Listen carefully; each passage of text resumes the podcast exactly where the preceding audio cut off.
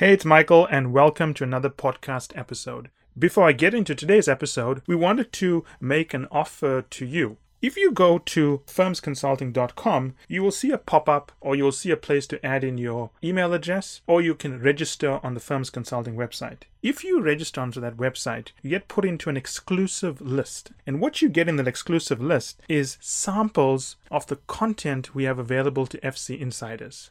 So, that said, I hope you enjoyed today's episode. I had a candidate who once asked me, you know, why do we teach estimation first? No one teaches estimation first. They always start with cases first. Why do we teach estimation?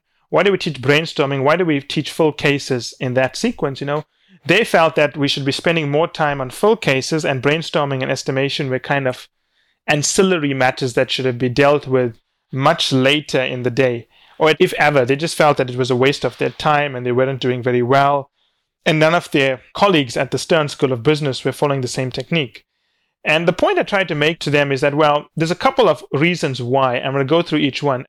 When you start cases, you need to start cases from the entry level, right?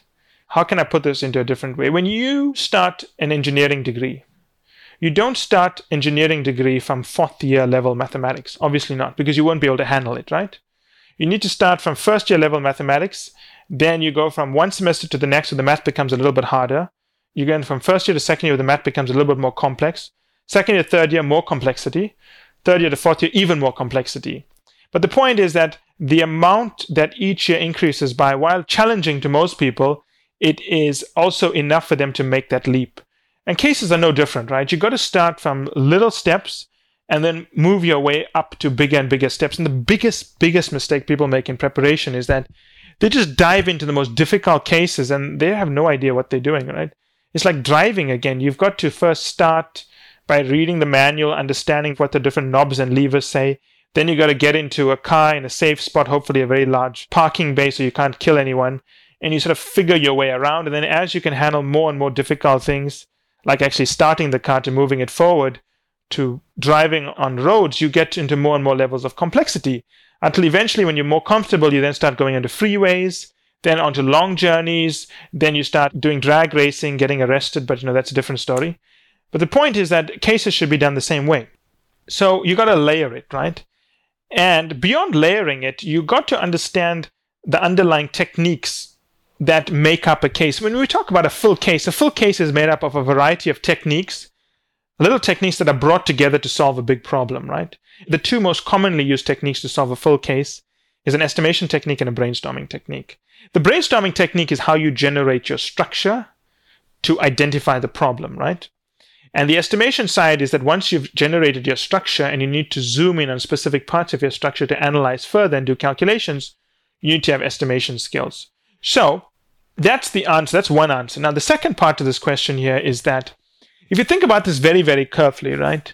An estimation case is analyzing, the way we teach it anyway, analyzes the drivers that drive a numerical value. If you were to calculate the number of fake Santa, I don't know, costumes sold or bought or rented during Christmas time, you'd have to look at the drivers, right? You have to segment and say, well, population of the United States, percentage who are adults, percentage who celebrate Christmas, percentage who uh, dress up during Christmas, percentage who dress up during Santa. So you're looking at the key drivers and working your way through those drivers, right? So basically building a sensitivity model with one branch, right? What do I mean by one branch? Well, multiple branches would be if you segmented the population into percentage adults, percentage children, or percentage whatever toddlers. And then for the adult segment, you build your equation. For the kids, build your equation, and for toddlers, you build your equation. That's known as a multi branch decision tree or multi branch driver tree, right? Now, you know that we always start off estimation questions from single driver tree. So we're teaching you the most basic decision tree, one branch. If you can master a one branch decision tree, it is ridiculously simple to build a multi-branch decision tree. It's like I said, just segment the population or segment one of the population groups and you've got your multi-branch tree, right?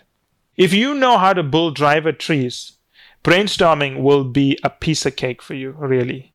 And if you can brainstorm, right, you can build structures with one hand tied behind your back and chili sauce in your eyes. Okay, I'm exaggerating. But the point is that estimation questions are a simplified version of brainstorming, and brainstorming is a simplified version of the way you structure a case. So there again, you can see the logic of layering. We start from something simple, slightly harder, estimation into brainstorming, then from brainstorming into full cases. So when you are practicing how to do cases, don't start with full cases. You're really going to hurt yourself. Start with the proper way to do estimation questions, not demand side driven. If all your cases, if all your estimations are demand side driven, then you're doing it wrong. And go back to first principles, right? Once you're comfortable to doing estimation questions with the right technique, learn how to brainstorm. Once you can brainstorm, you can do full cases. Always remember that. Those are the three core technical concepts, and there are three other non technical concepts you need to learn, like communication, fit, and pivoting around McKinsey BCG cases. But remember that there's a reason why you need to learn estimation, brainstorming, and full cases in that sequence.